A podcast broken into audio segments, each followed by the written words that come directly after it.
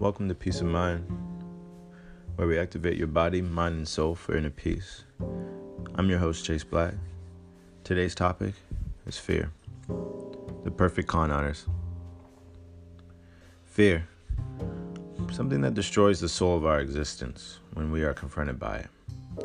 It robs the blind and feeds the greedy, pushing certainty to be comfortable when it creates stagnancy.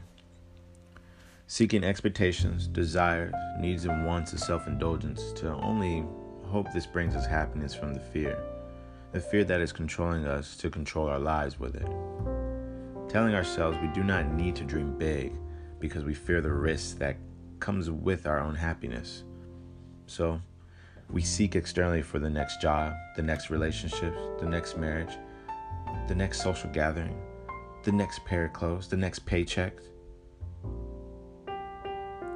But it all stems from the unwillingness to let go of certainty and realize we don't have tomorrow or yesterday.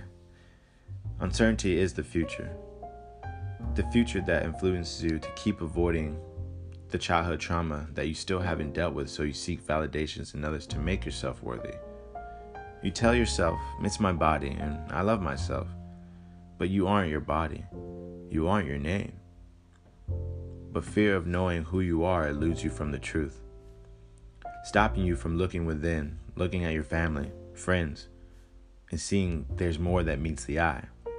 The college debt, the entertainment we choose to fearfully bask in being comfortable than to grow beyond ourselves and selflessly live for something more than man's world. Fear isn't natural. Somehow we naturally feel okay with being afraid every day. We oppose God and deem ourselves higher, that we are God, and we control our lives.